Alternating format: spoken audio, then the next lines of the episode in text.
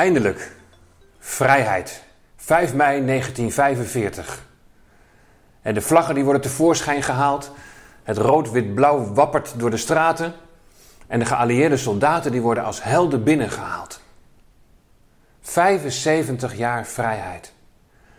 Ik denk dat degenen die de oorlog hebben meegemaakt, en dat zijn de 75-plussers, en heb je het bewust meegemaakt, dan ben je nog iets ouder. Maar ik denk dat zij de vrijheid nog beter op waarde weten te schatten dan degenen die het niet hebben meegemaakt. Toch leven wij nu ook in een periode, de coronacrisis, dat we even iets proeven van wat het betekent als ons een stukje vrijheid wordt ontnomen. Het is alweer twee maanden geleden dat we onze laatste normale kerkdienst hebben kunnen houden. 8 maart 2020. Wij waren toen in Deventer, waar ik toen voor mocht gaan. Nou stel je eens voor dat we na die tijd, na de dienst, tijdens het koffiedrinken met elkaar in gesprek waren en iemand die had tegen mij gezegd: Weet je, over twee maanden bed dan vieren we 75 jaar vrijheid. Maar bedenk wel dat wij in die twee maanden en ook de tijd daarna niet mogen samenkomen als gemeente. De kerken worden gesloten.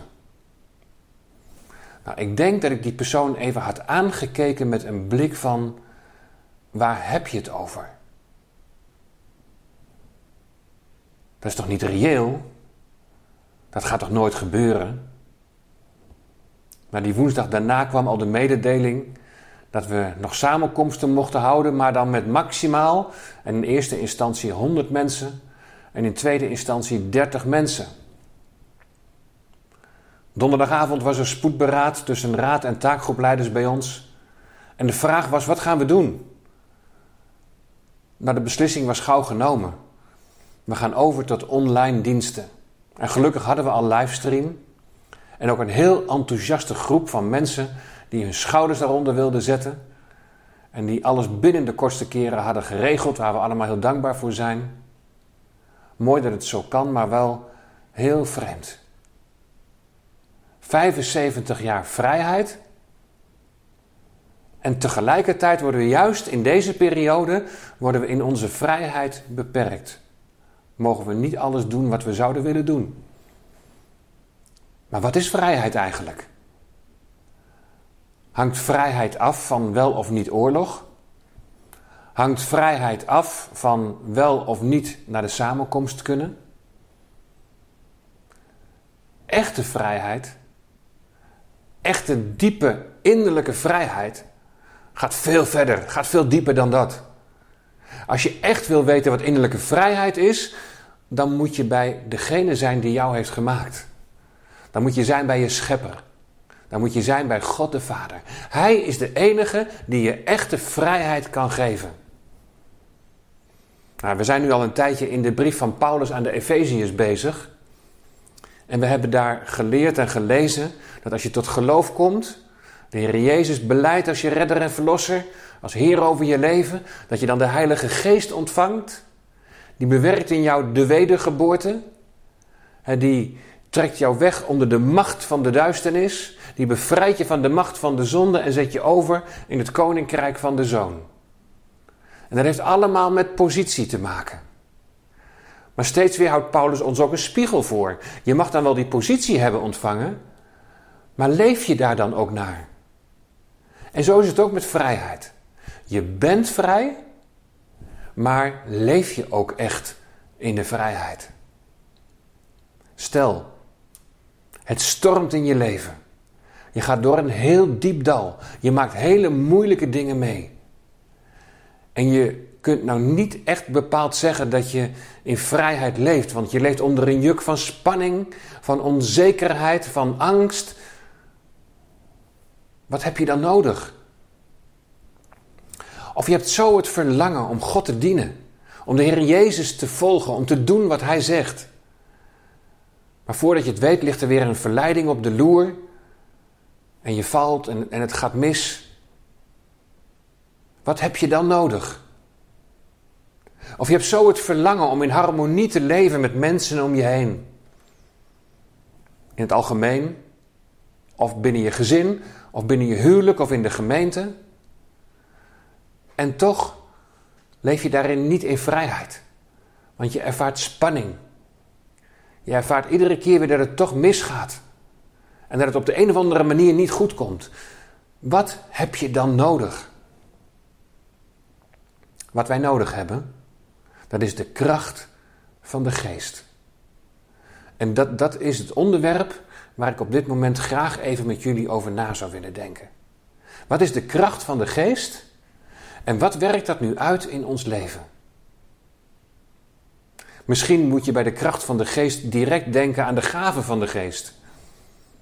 Dat is op zich niet zo raar, want daar wordt de kracht van de geest openbaar. Weet je, als, als iemand profeteert, een woord namens de Heer spreekt en het komt heel diep binnen. Het raakt je zo enorm. Je weet, dit is van Hem afkomstig.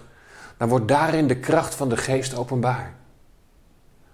Of als je voor iemand bidt en iemand geneest, of iemand wordt bevrijd, dan wordt daarin de kracht van de Heilige Geest openbaar.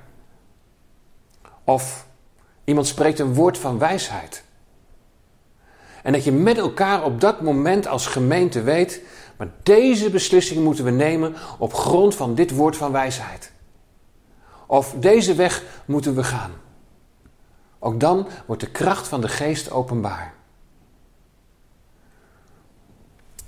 Waar het hier om gaat in de Efezebrief, en ook in het gedeelte wat we gaan lezen, Efeze 3 vanaf vers 14, daar gaat het over de kracht, het krachtige werk van de Heilige Geest in ons hart.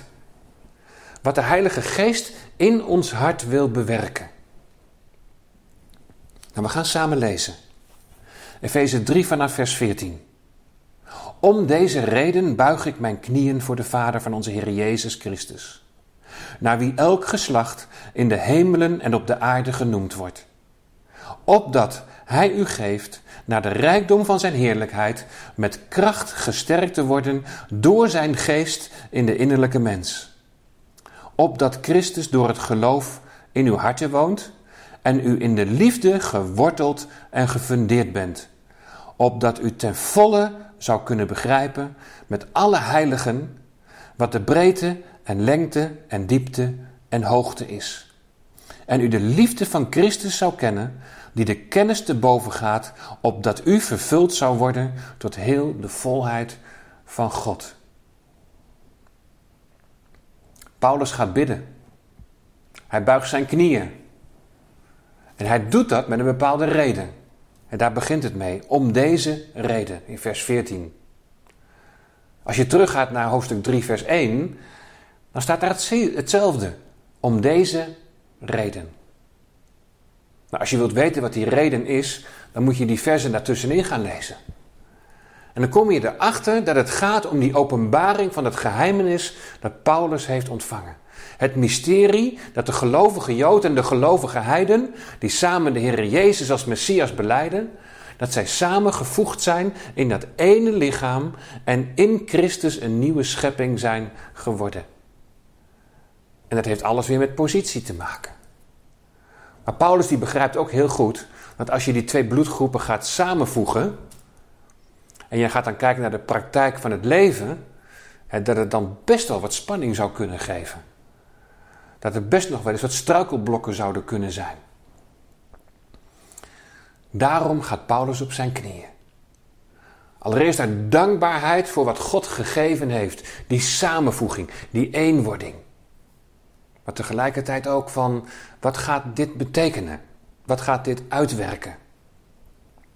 Hij buigt zijn knieën voor de Vader van onze Heer Jezus Christus, naar wie elk geslacht in de hemelen en op de aarde genoemd wordt, Eigenlijk betekent dat van alles en iedereen vindt zijn oorsprong in Hem. En dan volgt de reden waarom hij bidt. De reden waarom hij de Vader aanroept. Opdat Hij u geeft naar de rijkdom van Zijn heerlijkheid met kracht gesterkt te worden door Zijn geest in de innerlijke mens. Opdat Hij u geeft. Omdat de Vader je zal geven naar de rijkdom van zijn heerlijkheid. Misschien wel een beetje een moeilijke uitdrukking. Wat moeten we daaronder verstaan? Nou, ten diepste gaat het erom dat het Paulus' verlangen is dat de Vader overvloedig zal geven aan de gelovigen in Efeze. Het is ook mijn gebed dat de Vader jou overvloedig zal geven. En wat? Want dat lezen we dan. Dat je met kracht gesterkt zult worden door zijn geest in de innerlijke mens. Want dat is wat we nodig hebben als het stormt in het leven. Dat is wat, wat, wat je nodig hebt op het moment dat de verleidingen op je afkomen. En dat is wat je nodig hebt als het in relaties niet goed gaat. De werking van de kracht van de geest in ons innerlijk. Met kracht gesterkt. Twee woorden die alles met elkaar te maken hebben. En als ik jullie zou vertellen welke Griekse woorden hier staan, dan herken je ze direct. Voor uh, kracht staat namelijk het woordje dynamis, het dynamiet. En gesterkt, daar staat het woordje kratos, krater. Het is het verlangen van Paulus dat de Heilige Geest een dusdanig ja, overvloedig werk zal doen in jou, dat het echt iets ja, krachtigs teweeg zal brengen. Alsof er een krater geslagen wordt. Alsof er echt een verandering teweeggebracht mag worden. Dat je met kracht gesterkt zult worden door zijn geest in de innerlijke mens. Misschien moet ik die woorden nog even uitleggen aan de hand van een voorbeeld. Neem een tank, om nog maar even in, ja, in de Tweede Wereldoorlog te blijven. Dynamisch betekent namelijk het vermogen tot handelen. Nou, wat voor vermogen is er nou gelegd in zo'n tank? Een tank uh, heeft heel veel vuurkracht en heeft daarmee een verwoestende uitwerking. Zo'n tank is ook heel sterk bepanserd, dus het geeft ook bescherming. Ook dat vermogen is in zo'n tank gelegd. En een tank is ook enorm bewegelijk. Gaat heel makkelijk naar links, naar rechts omkeren en noem maar op. Maar al deze dingen wat in zo'n tank gelegd, heeft, gelegd is, het vermogen dat hij heeft, daar heb je helemaal niks aan als je er niks mee doet. Weet je, het woord kratos betekent krachtig zijn en sterk zijn. En daarmee, daarmee in beweging komen. Nou, ik heb in militaire dienst gezeten en ik kan me nog herinneren dat we op oefening waren. En ik was daar landroverchauffeur. Ik moest af en toe even een hoge pief, dan hierheen rijden, dan daarheen rijden. Maar ook heel veel vrije tijd daartussenin. En ik, ik verveelde me ontzettend, dus ik besloot maar om even de landrover weer op te gaan schilderen. En terwijl ik daar zo bezig was, had ik niet in de gaten dat de Leopard tank die daar vlak in de buurt stond, dat die op een gegeven moment startte. Nou, je weet niet wat er gebeurt. De grond die begon te trillen, mijn hele lichaam begon te trillen. Ja, alsof, het, alsof er een krater geslagen werd. En zo kwam die tank, die kwam in beweging. Nou, als we dat nou even op ons geestelijk leven betrekken, en dan, als we dan kijken naar dat vermogen wat in ons is gelegd, dan ga dan maar weer terug naar het eerste hoofdstuk van, van de Efezebrief. Al die geestelijke zegeningen die ons zijn gegeven. En die zevende was de verzegeling met de Heilige Geest. Gods Heilige Geest woont in je. Dus alles is in jou gelegd. Om, om krachtig de Heere God te kunnen dienen. Om staande te kunnen blijven, ook als het stormt in je leven. Het vermogen is in je gelegd om ook relaties weer tot een goed einde te brengen. Maar kom je in beweging? En wil je daarin vertrouwen op de kracht van de Heilige Geest? Want het vermogen is wel in ons gelegd, maar ook die werking is van God zelf, door de Heilige Geest. Opdat Hij naar de rijkdom van zijn heerlijkheid zal geven, dat je met kracht gesterkt zult worden door zijn geest in de innerlijke mens, opdat Christus door het geloof in uw harten woont en u in de liefde geworteld en gefundeerd bent.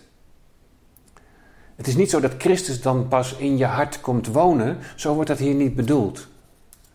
Het door geloof woont Christus door zijn geest in jou. Maar woning maken betekent ook, ik wil daar leven. Ik wil daar iets gaan doen. Ik wil daar in dat huis, dat huis wat wij zijn, een woning van God in de geest, daar wil ik iets gaan uitwerken. En daar wil ik iets gaan uitwerken van, van mijn liefde en van mijn genade. Het is alleen de vraag: sta je open voor de werking van Gods geest in je leven? Wil je echt het roer uit handen geven? Wil je zelf van de troon komen van je leven? En wil je zeggen: Heer, regeer. Kom tot uw doel in mij. Weet je, je mag daarom bidden. Om de kracht van de Heilige Geest. Opdat de Geest in jou mag uitwerken. Dat je staande blijft. Dat je verleidingen kunt weerstaan. En dat je diep geworteld mag zijn in Zijn liefde en genade. En wat in jou uitwerkt, mag je weer delen naar anderen toe. Zullen we daar samen om bidden? O Heere, we bidden nu. Laat datgene wat we net met elkaar hebben gelezen en overdacht, laat het niet bij theorie blijven, maar wilt u het krachtig uitwerken in ons en door ons heen. We bidden u om de kracht van uw Heilige Geest in ons. En Heer, als dat dingen zijn die in de weg staan, als er struikelblokken zijn, wilt u ze ons laten zien opdat we ze mogen opruimen, opdat we ze mogen beleiden voor uw aangezicht. Heer, als er dingen in ons leven spelen die uw Heilige Geest bedroeven, Heer, wilt u het laten zien? Heer, we willen opruimen en we willen u ruimte geven in ons leven. Heer, want zonder u kunnen we niet. We bidden om de kracht van uw Heilige Geest om in de stormen van ons leven staande te kunnen blijven. De kracht van uw Heilige Geest om ook verleidingen te kunnen weerstaan. Heer, wilt u ons diep wortelen in uw liefde en uw genade, opdat we daar rijk van kunnen uitdelen ook naar mensen om ons heen. Dat bidden we uit genade in Jezus' naam. Amen.